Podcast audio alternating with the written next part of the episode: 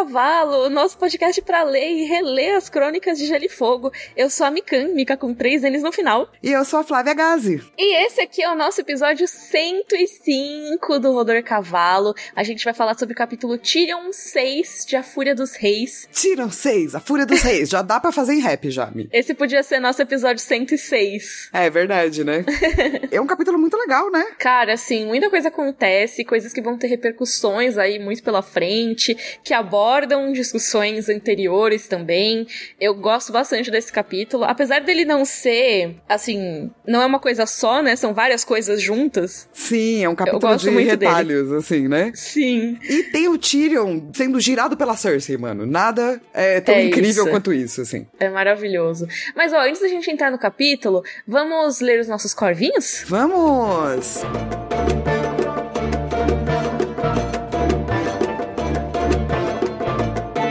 Olha só, a Maíra Marques mandou um corvinho dizendo que é muito interessada em, em mitologias. Eu também, Maíra! Então, cracra, cracra pra você!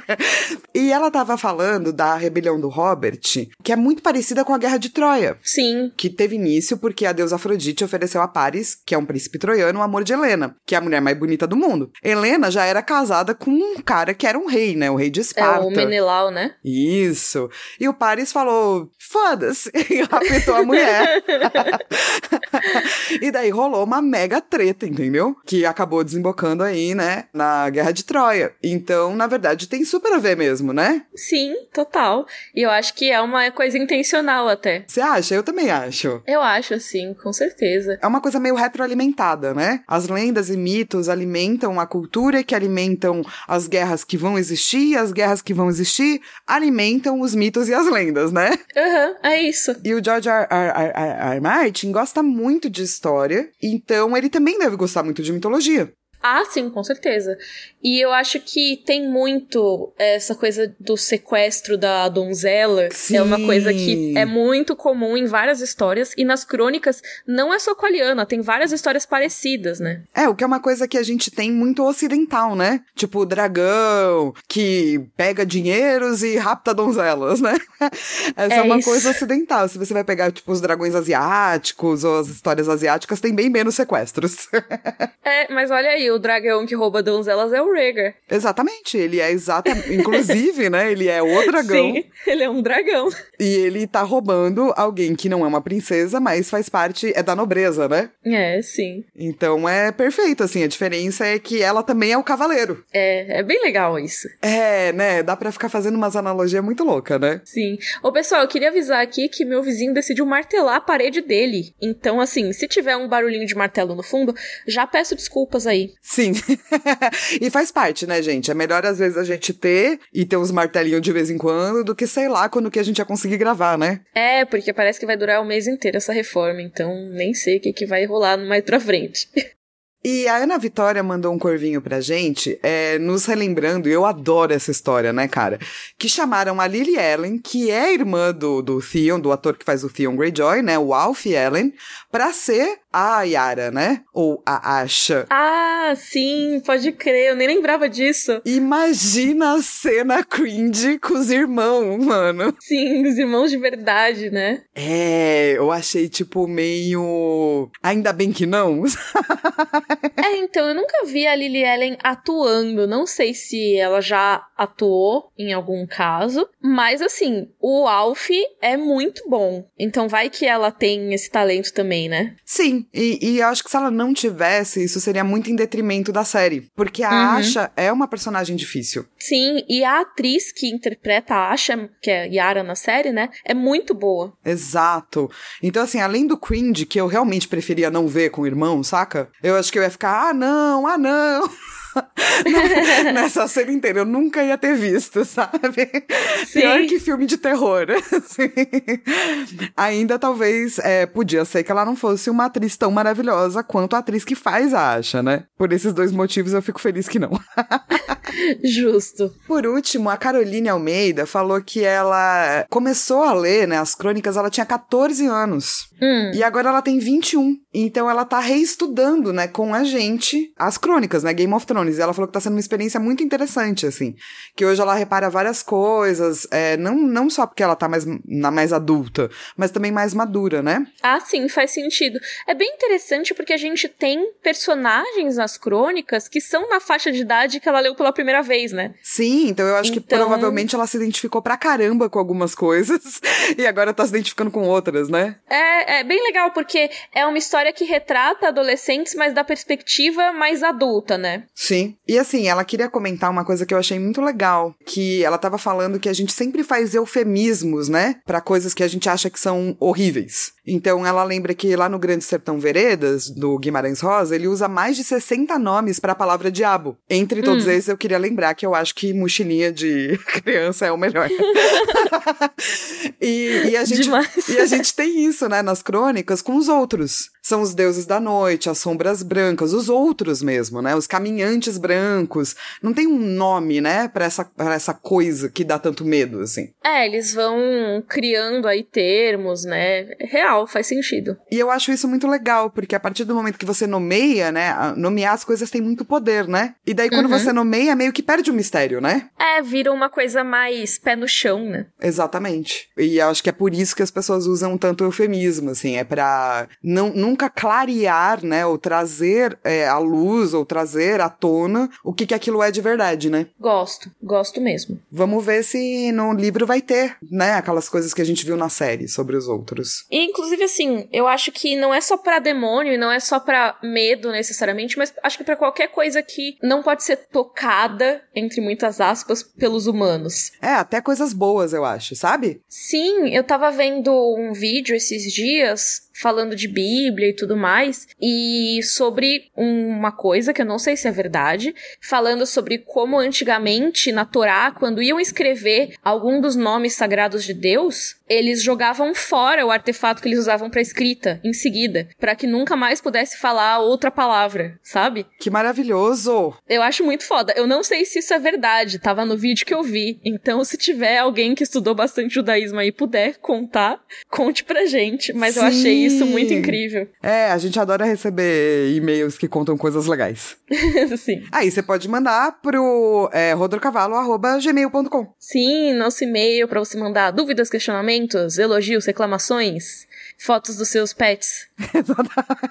que a gente recebe, tá, gente? Foto dos pets de vez em quando, assim. Sim. E antes da gente começar a nossa discussão, eu queria dar um recado aqui que o Rodor Cavalo completou três anos de existência. Ah, quanto tempo! Nossa, nem acredito. Quem lembrou a gente, porque eu sempre esqueço essa data. Ah, eu também. É fácil ver o número de episódios, né? Mas a data sempre eu esqueço.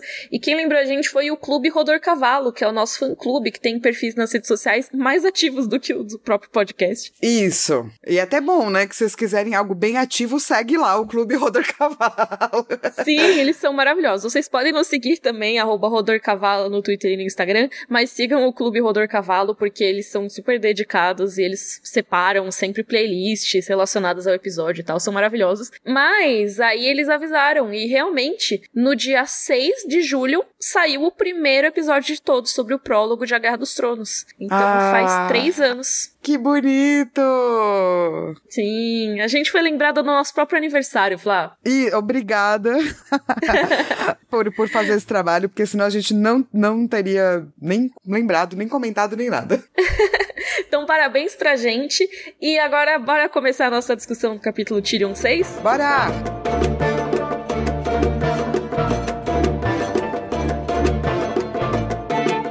Começando aqui a nossa discussão do Tyrion 6, A Fúria dos Reis. Flá, sinopse, por favor. Tyrion tem uns dias muito ocupados em Porto Real. Para começar, comemora o embate entre Rhaenys e Stannis, enquanto aproveita para colocar laxante na bebida de Cersei. No dia seguinte, sem impedimentos, negocia termos de paz com Sir Cleos, o enviado de Robb Stark, recebe o pedido da ajuda da muralha e ainda pune grande mestre Paisel por sua traição. É um capítulo cheio de coisas. Mano, tem muita coisa e pra fazer esse roteiro foi um inferno, porque tudo tem repercussão, então eu não queria deixar nada de lado, mas deixei várias coisas de lado porque não cabia, tá? é, é, é bom saber que a gente foca naquilo que necessita, né? Sim, sim. Esse capítulo ali planta várias sementinhas que vão dar trabalho nos próximos livros pro Tyrion, mas assim, ele se deu muito bem nessa parte toda. Só que ele vai criar umas inimizades aqui que vão repercutir principalmente no julgamento dele lá na frente. É, então é foda porque são coisas que aparentemente ele meio que tem que fazer, né? É, e que são meio tipo sacadas de gênio a princípio, né? É, e são importantes. E é isso, né? Às vezes quando você coloca algo no mundo, você não sabe até onde vai, né? E esse uhum. é um uhum. grande ensinamento pro Tyrion, assim. E o George R. R. Martin, como a gente sabe, é aquele cara que gosta de se chamar de escritor jardineiro, né? Que ele planta a semente e vê para onde vai dar. E, e vai dar sempre pra um lugar muito confuso, com muitas coisas acontecendo. Pois é, porque aquela coisa, ele meio que já sabe para onde ele vai. E assim como quando você planta alguma coisa no seu jardim, você já sabe se aquilo é uma semente de manjericão ou de, sei lá, batata. Sim. Mas você não sabe se aquela planta vai vingar, se ela vai sair toda torta, se ela vai sair bonitinha. Então, é a mesma coisa aqui. Nesse capítulo ele plantou muitas sementes. Muitas, cara. E são todas incríveis. Tipo, começando com o Lancel. Eu gosto de chamar ele de Lancel, tá? eu chamo ele de Lancel. Que eu acho bem BR, assim. Lancel Lannister. Lancel. Quando o Tyrion ele vai falar com a Cersei, tá lá o Lancel, tipo, tocando um negocinho, tipo, cantando pra Cersei. Já tá ganhando os beijinhos na bochecha. Sim. É, certeza que ele tá ganhando outras coisas também. É que o Tyrion não viu nesse capítulo, mas ele presume que sim, né? Sim, eu e... também presumo que sim. e ele nem podia, porque naquele momento tinha o arpista junto, né? Tinha os músicos lá junto. Não dava pra Cersei ficar pegando o cara na frente de todo mundo. Mas eu acho muito engraçado porque o Lancel, ele é tipo Jamie Bootleg, sabe? você tem. Cara, já que você não pode ter o Jamie, você compra aquele boneco do, do o Coisa Verde, né? em vez de você comprar do Hulk. É tipo aquela coisa de você pedir um PlayStation pros seus pais, eles te deram um Polystation. Um Polystation. o Lancel é tipo Polystation Lannister, assim. Muito bom, e, cara. Assim, ele é muito parecido com o Jamie, mas obviamente ele não é o Jamie. Só que a Cersei ama o Jamie, ela quer o Jamie, não tem. Ah, serve o Lancel aí, né? Sim. Só que o Lancel tem só 16 anos e a Cersei já tem lá seus 30. Então, Cersei, assim, como uma pessoa que vai fazer quase 40, sou a favor de você pegar pessoas mais jovens? Sou. Tão mais jovens assim, amiga é crime, amiga. Não pode, amiga. Assim, em Westeros não é naquele tempo, mas tipo, pô, mas, Cersei. Pô, né, mano? Ele é uma criança, tá ligado? Enfim, além de tudo, a Cersei é prima dele, né? Sim, é tipo prima de primeiro grau, assim, né? Sim, acho importante ressaltar isso, porque nesse capítulo a gente vai ter muitos primos Lannister, tá? Sim. E no capítulo fala que, pelo menos na tradução brasileira, não sei como é que tá na, no original, fala que a Cersei beijou o sobrinho na bochecha. Sim. Só que ele não é sobrinho da Cersei, ele é primo da Cersei. O tio dele mesmo é o Tywin, porque o Lancel, ele é filho do Kevin Lannister, que a gente já viu aparecer aí nos outros capítulos e tal. Então, não sei por que, que chamaram de sobrinho aqui. Talvez seja um negócio meio caso Evandro, sabe? Que o Diógenes falava que é tio do Evandro, mas ele é primo, sei lá. É, talvez só pela idade, assim, né? Mas na verdade, na verdade, eles são primitos. Isso. E aí, o Lancel, ele tá super arrogante, porque agora ele é cavaleiro, entendeu? Nossa, a descrição muito... do Tyrion de... pra ele é muito foda, Sim. né? Sim. Você quer ler o trechinho? Quero, quero, quero. Eu vou ler com, com a voz do de que eu acho que o Tyrion tava pensando, tá? Uhum. Estava casado com a arrogância que enchia com tanta naturalidade aqueles que nasciam louros, fortes e bonitos. é muito incrível, né? E ele só piorou depois que virou cavaleiro, né? E vai continuar piorando, né? Virou depois de ajudar a matar o Robert, na verdade, né? Mas essa parte a gente deixa de lado. E eu acho muito louco, porque o Lancel, que é apresentado como um cara arrogante, ele vai ser arrogante. Sempre. Não importa para onde ele tá, entendeu? Qual lado da moeda que ele tá.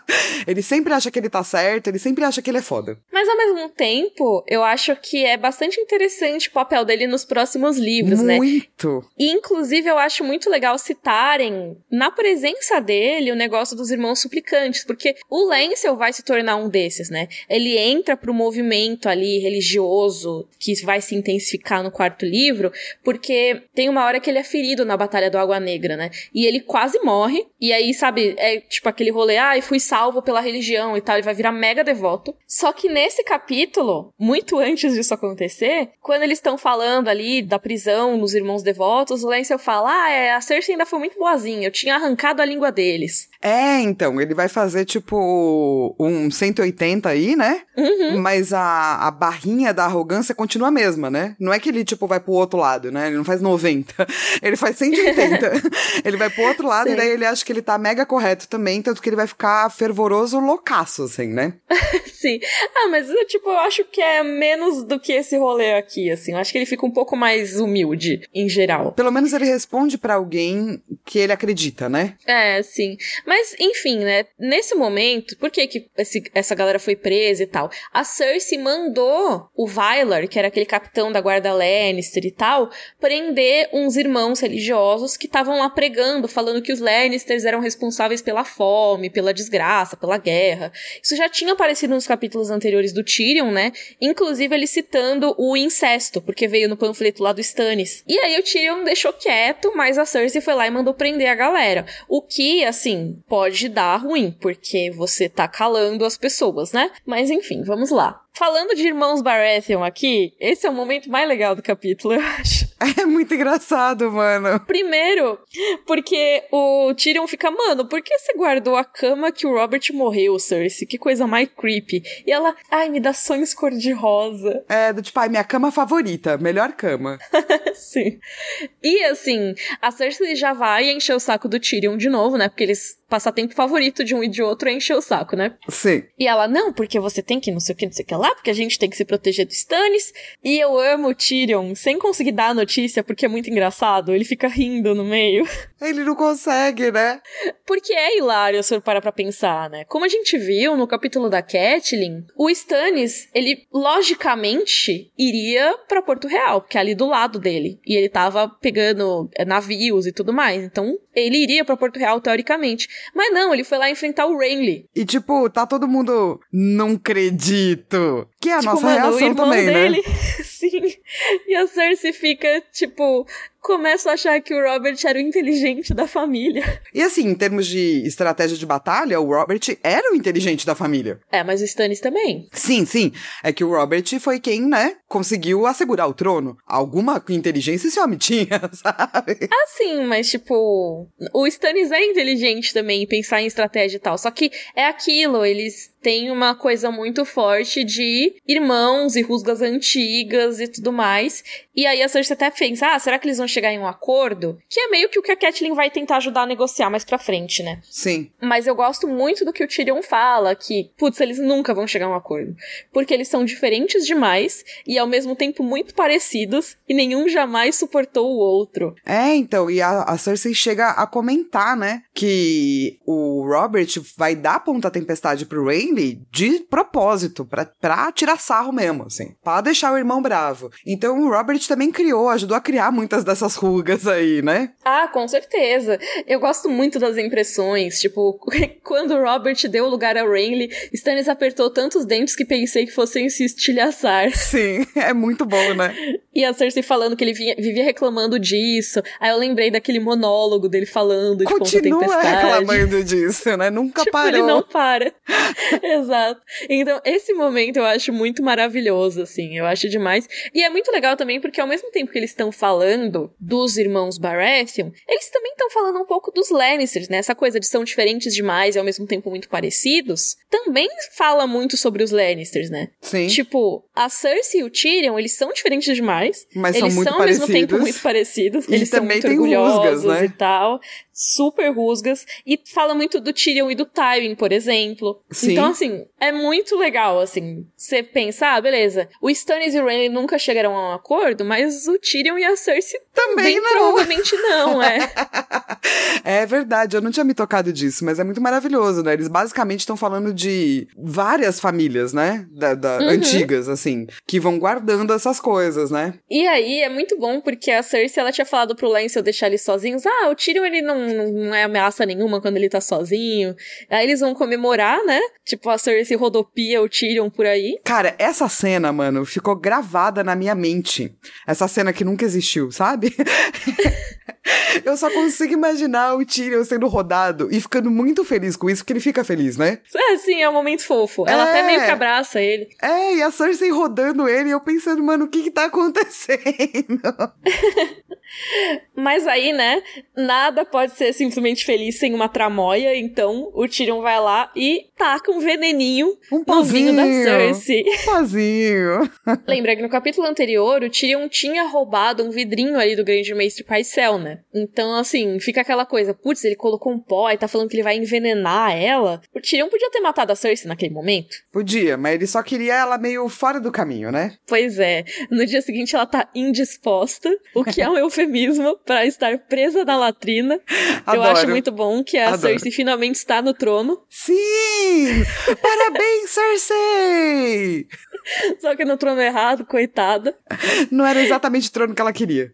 E o Tyrion ainda aproveitou aí, tá, tirei a Cersei da jogada. Agora eu vou me livrar do Joffrey. Ele deu uma besta nova de presente para ele. E ele ficou brincando com a besta. Que atirava mais de uma. Era, é, esse é o é. lance, entendeu? E aí, né, famoso, quando o gato sai, os ratos fazem a festa. Então o Tyrion tava livre para fazer o que quisesse. E, cara, eu acho essa cena muito louca porque mostra muita coisa, assim, né? Primeiro, mostra, tipo, ele como mão do rei atravessando, né, o, o salão entre os nobres e a galera meio olhando e ele falando, caraca, aquele trono não é tão legal assim, blá, blá, blá. Mas quando ele senta no trono, ele fica muito feliz. É, ele gosta porque o trono é alto, né? Exato. E ele tá acima de todo mundo.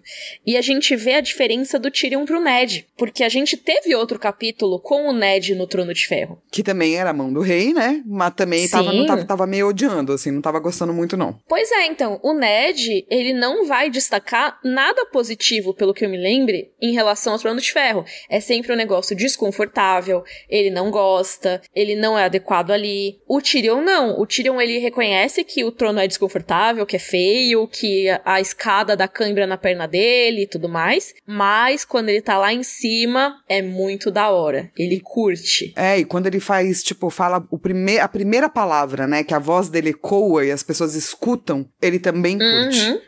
Pois é. Que é meio que assim, poxa, quando eu tô aqui com essa autoridade, as pessoas não vão me ver como Tyrion, como o anão. As pessoas vão me ver como mão do rei. É louco, né? Porque é isso, tem uma, um desejo por poder aí, né? Uhum. Que vai depois se tornar cada vez mais pungente, digamos.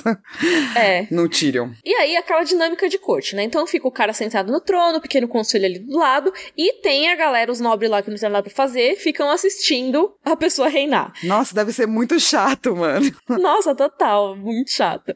Mas aí tem as figurinhas carimbadas. Tem a Sansa que tá lá, o Tyrion repara que ela tá pálida, porque obviamente a gente vê que a Sansa tá sofrendo, né? Sim. E ele acha ela bonita, né? Bonita, porém uhum. com algo ruim, assim, né? Aí tem o Gaius Robb, que é o cara que só fica tossindo, que eventualmente vai morrer.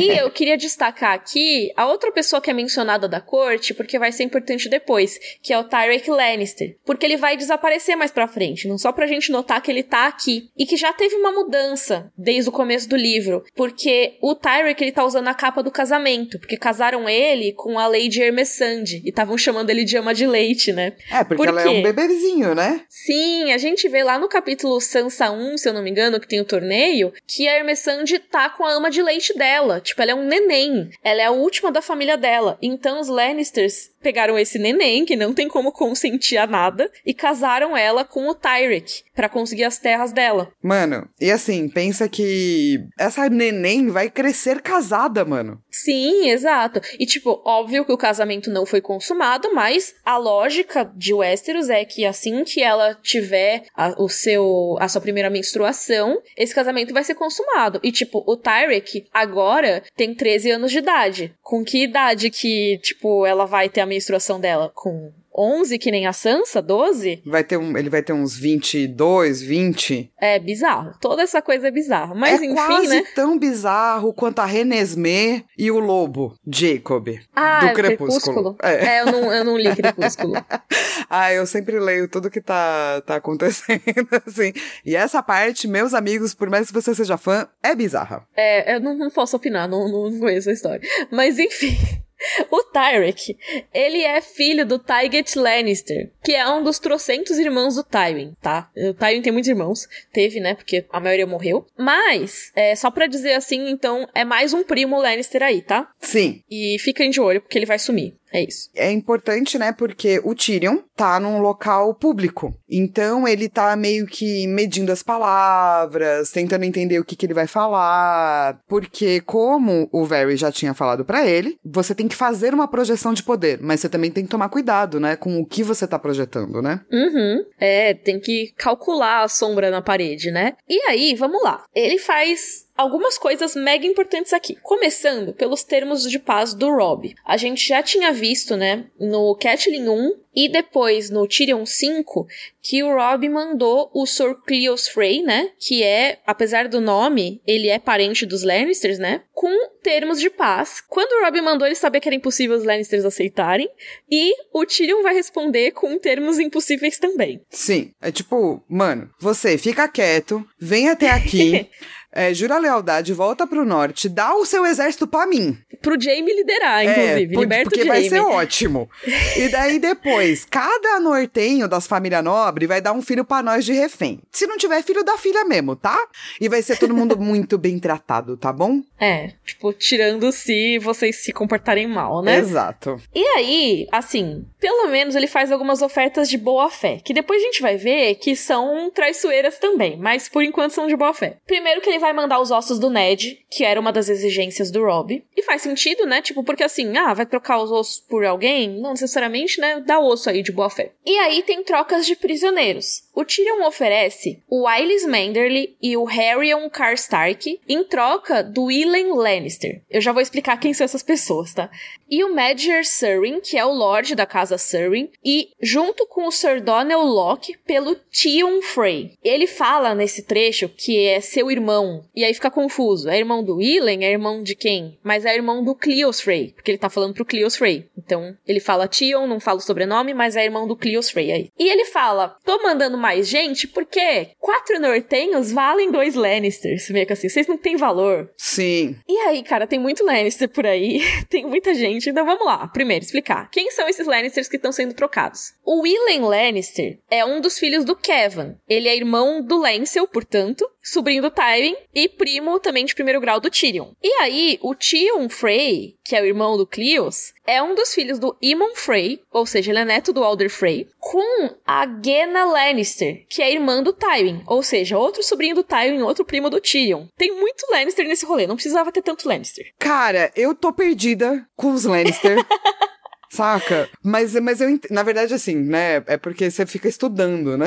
Mas é, eu acho que pra quem lê é muito normal ficar perdido com os Lannister. Mas é, eles vão ser pessoas importantes, né? Pois é, então, eles vão ser importantes, porque realmente é muito nome, né? Mas esses personagens vão ser relevantes mais pra frente. E assim, só pra explicar por que, que eles vão ser importantes, antes só, quem são esses nortenhos, né? Tirando o Loki que tem aí, os outros três que vão ser trocados são prisioneiros mega importantes. Tem o Lord Serwyn, que já é um Lord, então já faz diferença, mas tanto o Wylis Manderly quanto o Harrion são herdeiros das casas deles. Então eles são prisioneiros super valiosos. E assim, eles estão indo fazer toda essa, né, bodega, mas não significa que vai dar certo. E esse é o Pois lance, é. né? Do tipo, as repercussões são muito grandes porque essa troca, né, não vai funcionar. Pois é, então, essa negociação toda vai dar errado lá pra frente, porque a Catelyn vai soltar o Jaime. E até aí, o Jaime não estava envolvido nessa troca específica, né? Então não necessariamente daria ruim. Só que o Rickard Karstark, ele queria matar o Jaime logo de cara, lembra? Tem toda aquela treta com o Rob e tal. E aí, quando solta o Jaime, ele vai ficar puto e vai falar: ah, então vou matar uns Lannister aí. E ele vai e mata o Willen e o Tion, que seriam esses prisioneiros a serem trocados pelos herdeiros do norte. Ups! E sendo que o próprio filho dele era um dos caras que iam ser dados em troca desses prisioneiros. Então, tipo, ele colocou em perigo o próprio herdeiro. Parabéns. É, tipo, a raiva do cara é maior do que o, a noção dele de proteger a própria família, né? Total, ele tá super de luto e tal. Dá pra entender de onde vem. Mas caramba, né, Lord Rickard? Mas é burro. Tadinho. Não, dá pra entender, mas é meio burro. Em termos de estratégia, é burro. É, sim. Porque o cara tá colocando em risco o herdeiro, né? Eu acho que esse é um lance, né? É, sim. Mas enfim, né? Voltando aqui pro presente, tem outras coisas que o Rob pediu e o, o Cleus Ray vai. E aí, ele vai perguntar disso. Que, qual que é a resposta? Aí ele fala: ó, primeiro, a espada do pai, a gelo, ele só vai receber quando ele fizer as pazes com a gente. E ressalta que o executor do Ned ainda está usando a espada dele, o que é uma afronta. E sei lá, eu amo a gelo, que eu acho que é muito foda que é uma espada chamada gelo, que ela é gigantesca, sabe? Uhum. E é muito triste que, tipo, tá na mão do Ilan Payne, assim, saca? Sim, bizarro. E também ele fala: ah, então, as irmãs do, do Rob também só a gente só vai devolver quando ele libertar o Jaime. O que é mó mentirada, porque primeiro que eles nem têm área, o Tyrion sabe disso. Sim. E segundo que o Tyrion ele já vai, que a gente vai explicar em breve, soltar esse plano aí de libertar o Jaime. Então ele não tem intenção nenhuma de seguir com essa promessa. Eles estão na, na politicagem papo, assim, né? Aham. E ele ainda vira pro, pro Sir Cleos Frey, né? E fala, ó, e avisa pro Rob que ele tá ferrado, que ele não vai ter o que fazer, porque a gente vai ter um outro exército Lannister que vai chegar do oeste, meu pai vai chegar do leste, e você vai morrer. E ainda por cima, Dorne vai ficar do nosso lado, tá? Porque o Doran Martell topou casar o Tristane com a Myrcella. Ou seja, né? Tipo, teoricamente eles poderiam apoiar os Lannisters na guerra, mas a gente sabe que o Doran vai ficar enrolando. E eu amo que a galera na corte super se animou com a fofoca. Nossa, adoro que a galera faz. Oh! É muito, tipo, fofoca. Ai, que delicinho, uma fofoquinha. É isso, total. E aí, pra completar a sessão da corte, tem o Sir Alistair Thorne, que ele nem tinha sido colocado na agenda do dia. Mas ele ficou, eu vou ser ouvido sim, você tá lá me deixando mofar no quarto. Me deixou quietinho. Eu tenho muitas coisas importantes pra falar. Ele veio, né, falar dos mortos que acordaram. Lembra que lá no livro passado tinha mandado ele, com a mão do morto. E aí quando ele chegou, o Tyrion falou, ah, põe ele lá numa cela, tipo, muito tempo. E aí a mão do morto apodreceu. Cara, mano, se desfez a mão do morto, cara. O que eu, Eu também. fico muito triste. É, do tipo, mano. Tipo, é foda porque assim, eu odeio o Sir Alistair Thorne, mas ao mesmo tempo é triste porque é a galera da muralha, entendeu? O Tyrion tá cagando pra É, eles. cara, é isso, né? Você tá torcendo pra patrulha, você não tá torcendo pro Sir Alistair, né? Nesse momento, assim. É, e aí o Tyrion dá aquela ridicularizada, né? Ele fala: Ah, vou dar umas pás pra vocês enterrarem os mortos direito, pra eles não ressuscitarem. O que eu gosto é que ele fica em dúvida, sabe? Tipo, ele internamente, ele fica, mano, será que é real isso aí? Pode ser É. real. Mas ele percebe que se ele falar, ah, que coisa, que difícil, ele vai perder a galera. Ele vai perder a, a, a plateia da fofoca. É, porque E- todo mundo vai ficar, nossa, ele acredita nesses rolê. Exato. E assim que ele perde, acabou a projeção da sombra, né? Uhum, total. Então ele decide ridicularizar mais porque ele, ele não quer perder a galera, assim. E também porque ele não gosta do Sir Alistair, né? Tem isso também. É, também é Tipo, sempre tanto que depois ele né? fala, é, ele fala, manda um beijinho aí pro velho urso e pro Jon Snow, sabe? Que ele sabe que o Jon Snow tem uma treta aí com o Sir Alistair. É né? muito bom, né? Beijinhos de luz, tá, Sir Alistair? Mas, ao mesmo tempo, ele dá pro Sir Alistair a pick of the dungeons, que eles falam, né? Tipo, a escolha dos homens nas masmorras. Então, assim, leva lá quem você quiser levar pra patrulha. E até o Sir Jesselyn Bywater, que é o cara da patrulha da cidade, fala, ah, mas não tem quase ninguém mais nas celas porque o Yoren já levou tudo. Lembra do Yoren? Pois é. Rest in peace. Rest in peace. E aí, E aí os Tyrion fala: não, prende mais galera então pra levar. E anuncia que na patrulha tem comida. Nossa, eu achei Que aí isso mais genial, sabia? Pois é. Genial, do tipo, mano, a gente tá com fome, não tem comida aqui. Na patrulha tem comida, não quer ir pra patrulha? Tipo, é muito triste que, tipo, as pessoas tenham que ir pra uma colônia penal pra comer. Mas sim, do ponto de vista do Tyrion foi muito genial. É, porque ao mesmo tempo que ele diminuiu o cara, mandou beijinhos de luz, ele também tá ajudando de um jeito que, sei lá, outro, talvez outro mão ou outra pessoa sentada naquele momento não ajudaria, sabe? Sim, e o Tyrion até meio que joga isso na cara do Sir Alistair, né? Ele fala, ô, se você não ficasse só vendo as desfeitas, você veria que pra defender a patrulha você precisa de homens. E eu acabei de te dar homens. Sim, exato. O Tyrion é morde a sopra. É, total. E até o Varys elogia isso, né? Porque assim, ah, ele deu homens pra patrulha, se livrou de umas bocas famintas, então assim, só lucro pro Tyrion. E ainda rolou isso que o Varys fala de um jeito bem legal. E ainda faz com que tudo pareça troça pra que ninguém diga que o anão teme os Snarks e os Gramequins. Sim, pra não ficar ele parecendo um ridículo, né? E ainda tem um outro rolê desse negócio de dois coelhos numa cajadada só, que é que quando o Tyrion fala, ai, vai levar os ossos do Ned Stark, vai mandar os termos de paz e tudo mais, ele inventa lá uma desculpa que é interessante, né? Que, ah, tô levando os ossos do Ned Stark, então a escolta que veio do norte serve pra esses ossos, mas assim, eu tenho que dar uma escolta digna pra um Lannister pro Sir Cleos.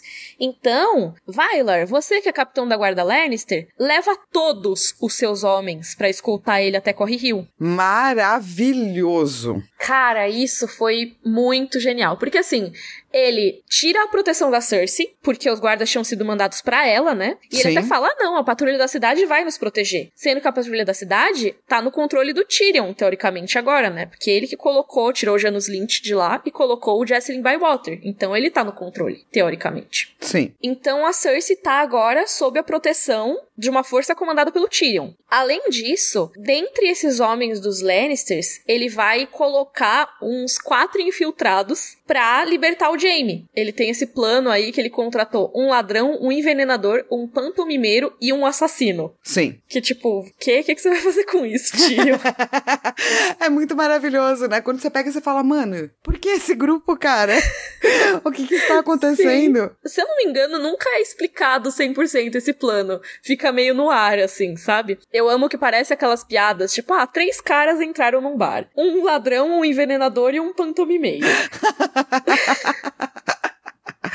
Muito bom. E é isso que ele fala, né, pro Varys. Fala, e você vai me ajudar a lidar com a Cersei. Que você vai dizer pra ela, pô, esse aqui é o melhor plano que a gente tem pra libertar o Jaime. Total. E ela vai acabar, assim, a contragosto, né? Vai acabar tendo que aceitar isso.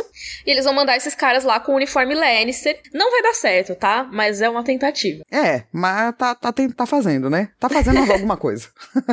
E aí a gente chega nas consequências do capítulo anterior. Que como a gente super elogiou o plano do Tyrion, né? Que o capítulo é super legal e tal. Seria estranho não ter a repercussão dele em seguida, né? Sim. Então, assim, a gente sabe que o Doran Martel aceitou a oferta, e aí o Mindinho vem brigar com o Tyrion, ou seja, ele criou aí mais uma inimizade com o Mindinho. Tipo, o Mindinho é foda, né? Mas, porque acho que ele trairia qualquer pessoa, né? Mas Aham. com certeza ele vai primeiro trair as pessoas que ele gosta menos. Sim. e o Tyrion tá crescendo aí nessa. nesse Death Note aí. Sim. E o Mindinho é muito bom que ele vem. Pois é, né? Acho que não dá pra Myrcella se casar com o Tristane Martel e com o Robert Arryn ao mesmo tempo, né? a resposta é a melhor. Que o Tyrion fala: é, não sem causar um escândalo. Lembrando, né, que isso é recapitulado, né, nesse capítulo. O Tyrion ele vai falar depois pro Paisel. Pô, então, eu falei uma versão diferente pra cada um. E aí, como o Tyrion tinha aproveitado aí aquele momento com a Cersei fora da jogada pra fazer tudo isso, ele também aproveitou pra interrogar o Paisel, que é o traidor desse grande esquema dele de contar uma versão diferente pra cada um, né? Quando o Tyrion foi lá pedir pro Paisel mandar duas cartas pro Duran Martel, o Paisel mandou só uma e guardou outra pra mostrar pra Cersei. E era exatamente isso que ele queria, né? Saber quem é que tava passando informação pra Cersei. Uhum. E tá dito e feito, tá descoberto. Sim. E é uma cena muito louca essa, né? Porque ao Nossa. mesmo tempo que você fica feliz que o cara descobriu, você também fica meio, mano, olha o que estão fazendo. É, tipo, querendo ou não, assim, ele tá torturando o cara, né? Sim. É, claro aí, que assim, assim- a tortura é, é de leve, né? Não é tipo, nossa, estamos torturando Ah, Tudo o cara. bem, é uma torturinha de leve. Mas, tipo, é, é tipo, é que ele não é o Bolton, entendeu? Não, mas olha só. Tipo, ok que o cara é um babaca e tal, e a gente vai ver que ele fez muita merda, mas assim, é um velho, tá ligado? Sim, sim, é isso. né? Tipo, eu não acho que o cara é um Bolton, mas o cara, tipo, né, você fica meio, vixe, amigue. É. É por aí que vamos mesmo? É, e a cena já é meio assustadora, né? Porque, tipo, o pai Céu tava deitado com uma criada, aí a pobre da criada fica muito assustada, coitada. Tadinha, mano. E o Chaga queria estuprar ela, tá? Eu tiro um que não deixa ele estuprar. Chaga dava-lhe filho forte. É, sim. Que é assim que eu leio ele, né? Eu amo que a resposta é: se ela quiser um filho forte, saberá quem procurar. É muito bom uma coitada da criada, que ainda que o Timothy leva ele, ela morre aos empurrões pra fora. Sim. E aí, assim, tem a explicação de que o pai Cell era mesmo trair e tal, que era uma coisa que a gente falou no episódio anterior do Tyrion, né? Que dava pra você concluir pelo capítulo, né? Mas ele explica com todas as letras aqui, acho que é legal, porque esse capítulo já tem muita coisa de informação. Sim. Então, meio que você esquece do capítulo anterior, sabe? Então é bom ele recapitular por que, que isso tá acontecendo. Sim, total. Isso até parece uma coisa de editor, sabe? Aham. O editor tava lendo e falou: então, Mig, tá lindo, mas não tem muita coisa nesse capítulo, não é melhor explicar de novo? Daí, né, o autor fala: putz, se pans real, né? e daí vai lá e faz esse extrinha, né? É, e o George R. Martin, ele tem essa coisa de tipo, putz, rolou isso no capítulo anterior. Eu não vou explicar logo de cara, eu vou trazer só no final do outro.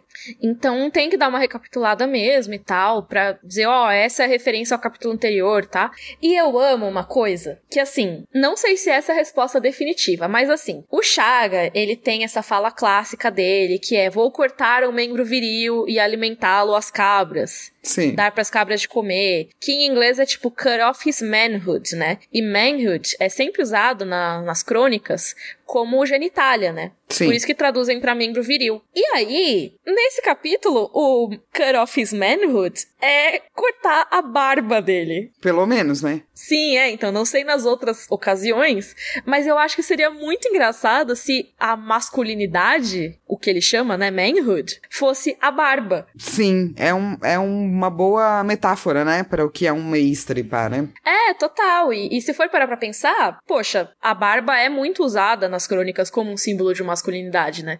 Então, o cara ostentar essa barbona, aí você corta a barbona, ele fica despido da masculinidade dele, teoricamente, mesmo ele não tendo sido castrado. Sim, Então, eu achei bem interessante, né, essa reviravolta do meme. sim, real. E falando em meme, é muito bom porque o Tyrion fala, ah, corta aí a masculinidade dele. E ele, mas não tem cabras. E aí, tipo, eu fiquei pensando de novo naquele, eu vim pra mascar chiclete e chutar bundas, mas não tem chiclete. Tipo, eu vim pra cortar membro viril e dar pra cabra, mas não tem cabra. Ai, ai. Enfim, viajei nisso Não, eu só amei, pra falar eu da amei. barba. Eu amei demais. E o que, que eles fazem com a barba dele, Flá? Cara, eles cortam a barba com um mega machado gigante. e, e deveria ser absolutamente assustador, tanto que o Mestre Paisel, ele, tipo, se mija, né, cara? Tadinho. E assim, se eu estivesse na situação dele, eu provavelmente me mijaria também. Eu não acho que, que ele tava errado, tadinho. Total, cara. Eu também. Acho que qualquer pessoa na situação dele, com um machado gigante, um, um chaga, tipo, gigante, é, teria se mijado, assim. E eles vão meio que cortando, né? E fazendo a barba, entre aspas. Quer dizer, depois de cortar a barba, vai chegando mais perto do queixo, do pescoço, né? Aquele machado vai passando, assim, né? E um, um mestre Paisel começa a dizer que, tipo, tudo que ele fez, assim. Que tudo que eu fiz foi pela família Lannister, seu pai sabe disso, todo mundo sabe disso. Eu abri as portas, né, pro saque de Porto Real.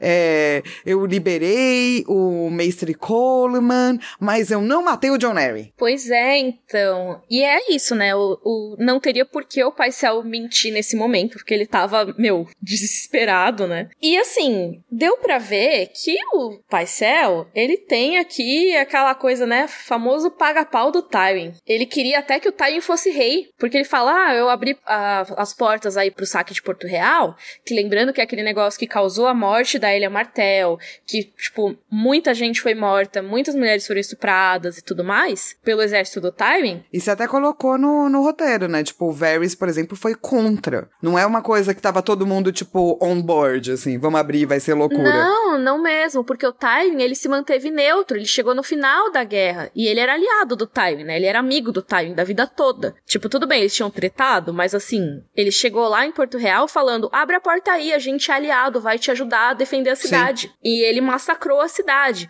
E o Varys foi contra, ele falou, não, velho, isso vai dar ruim. E foi o pai Cell que convenceu o Ares a abrir as portas, mesmo ele sendo o cara paranoico que achava que todo mundo ia trair ele. Então, o saque de Porto Real, é óbvio que o culpado mesmo é o Tywin, mas o Paisel é cúmplice dele, Sim. entendeu? E ele ainda acha bom ter acontecido, ah, porque tava precisando mesmo tirar o rei louco e colocar um rei melhor. Tinha que ter sido o Tywin rei, inclusive. É, mas daí não deu, né? O Robert tava meio importante naquela época, não deu certo. E Sim. ele fala que, mano, tipo, eu não envenenei o John Arryn, mas deve ter sido alguém sim porque ele sabia. E quando ele fala, ele sabia, o Tyrion fala, parou, parou, parou, parou. eu sei o que ele sabia, não precisa falar não, porque, né, não precisa ser na frente do Chaga e do Timothy, né? Sim. Mas isso meio que confirma aí pra gente, meio que todo mundo sabia na boca miúda ali do incesto. Total. O Paisel sabia, o Tyrion, do jeito que ele reage aqui, sabia também. Tadinho do, do Ned, né? Que, tipo, só ele não sabia. É, tipo, o Ned é o desinformado, né? Sim. Mas é, foi uma coisa que em algum momento todo mundo do Pequeno Conselho descobriu, sabe? Só que o John Arryn e o Stannis não poderiam saber porque eles iam causar. E foi o que aconteceu. E aí o Paisel ele fala: "Putz, eu não envenenei, mas eu vi no olhar da Cersei que ela precisava que ele morresse". Sim. É muito bom, né? Tipo, ela não podia falar. É muito boa essa fala dele. Ah, as paredes têm ouvidos, a aranha está por toda parte, não sei o que, não sei o que lá. Eu precisava ajudar a Cersei. É louco, cara. É louco porque ele realmente tem uma devoção muito grande, assim, né? Pra casa Lannister, assim, né? Total. E aí, o Tyrion vai, assim, pela traição, né? Mandar o Paisel para as celas negras que são aquelas celas que são as piores, né? Que não entra luz, que o Ned ficou e tal. E o Paisel, cara, ele é um cara mais velho, né? Sim. Ele tem lá seus 80 e poucos anos e, tipo, ele fica mega debilitado por isso depois. Ele vai voltar a ser grande mestre mais pra frente, mas ele não volta a ser o que era, não. Não, porque é uma experiência que, mano, né, muda uma pessoa. Ainda mais uma pessoa idosa, assim, né? Total, total. E isso vai ter consequências, velho. Várias consequências. O Tyrion rouba uns frasquinhos a mais ali do Paisel. Depois isso vai ser usado no julgamento dele. O Paisel vai ser um inimigo declarado do Tyrion por motivos óbvios. Sim. Então, assim, todo esse capítulo é extremamente importante. Extremamente importante. Eu tenho uma pergunta para ti. Se você fosse o Tyrion, você teria mandado o cara para salas negras? Você teria falado, agora você fala só para mim? Você teria feito alguma outra coisa? Cara, eu não sei, porque assim, é muito doido, porque o Paisel, ele é aliado do Tywin, em primeiro Sim, lugar. Não ele da paga Cersei, pau pro né? Tywin. Exato.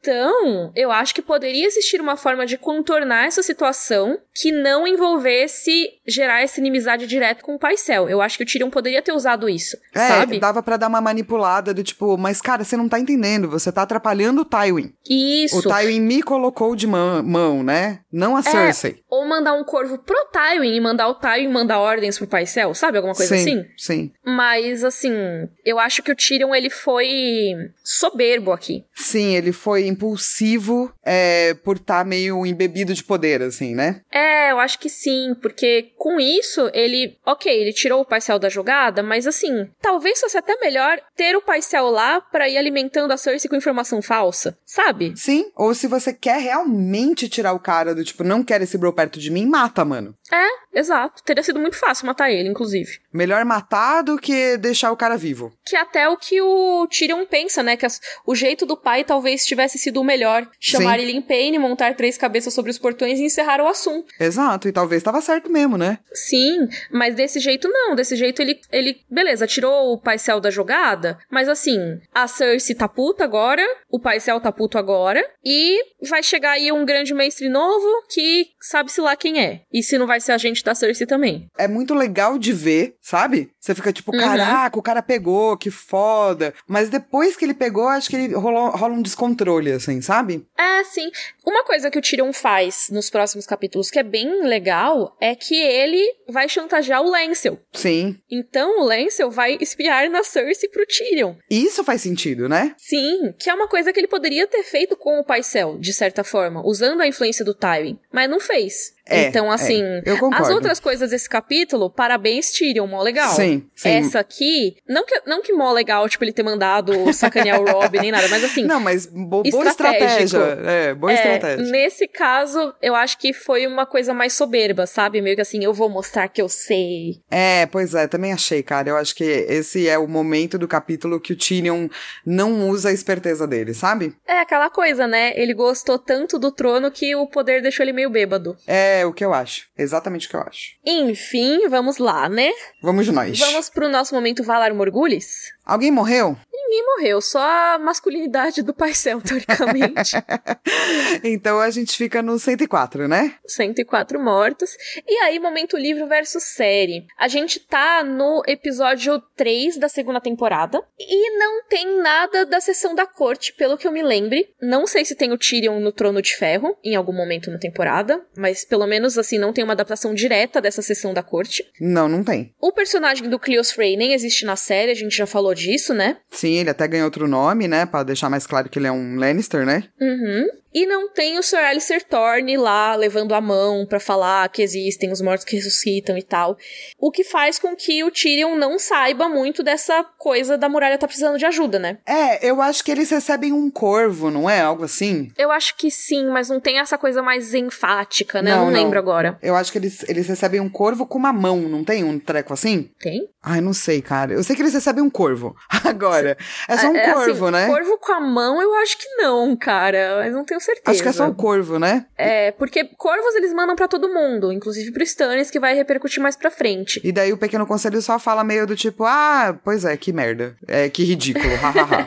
Acho que é meio isso. É, total, acho que é meio isso, mas assim, não tem adaptação desse momento. Tipo, Não. não, tem adaptação disso. Do Sir Alistair e tal. Inclusive, o Sir Alistair fica meio sumido por um tempão. E eu acho até mais estranho não ter a adaptação dessa cena e, tipo, do Tyrion ver o negócio da mão e tal, porque fica mais estranho ainda o Tyrion ter o plano de levar o morto pra Cersei ver na sétima temporada. Sim. Já que isso seria, se for pensar, uma referência direta a esse momento do Sir Alistair Thorne levando a mão. Total. Tipo, se for rolar nos livros, né? Mas o que tem, né? O que não foi cortado. A gente tem o Mindinho questionando o Tyrion da questão da Myrcella. Sim, a gente tem um plano pra liberar o Jaime, mas é diferente na série, né? E ele envolve o Mindinho, o que é bem interessante. Tipo, o Mindinho vai lá e questiona, ah, em Harrenhal, não sei o quê. Aí o Tyrion, não, calma, você ainda pode ajudar, porque tem o plano de libertar o Jaime. E você vai, então, negociar com a Catelyn. Então, o Mindinho que vai levar os termos de paz, e ele vai levar o corpo do Ned como boa-fé. Sim. Por isso que a gente vai ter a interação do Mindinho com a Catelyn na série, que não tem no livro, nesse, tipo, no segundo livro. É, é interessante porque também vão ter repercussões, né? Eu, eu acho que Uhum. até essa parte é bem adaptada, assim, sabe? Porque você se livra Aham. de um monte de personagem, né? E Sim. o interrogatório do Paisel, apesar de você não ter o Chaga que berra e pá, ele, ele e o Timothy, né? Ele rola também. E, e é uma boa cena adaptada, né? Sim, é uma cena muito, muito boa, dá pra ver o desespero do Paisel também. É tudo resumido, obviamente, né?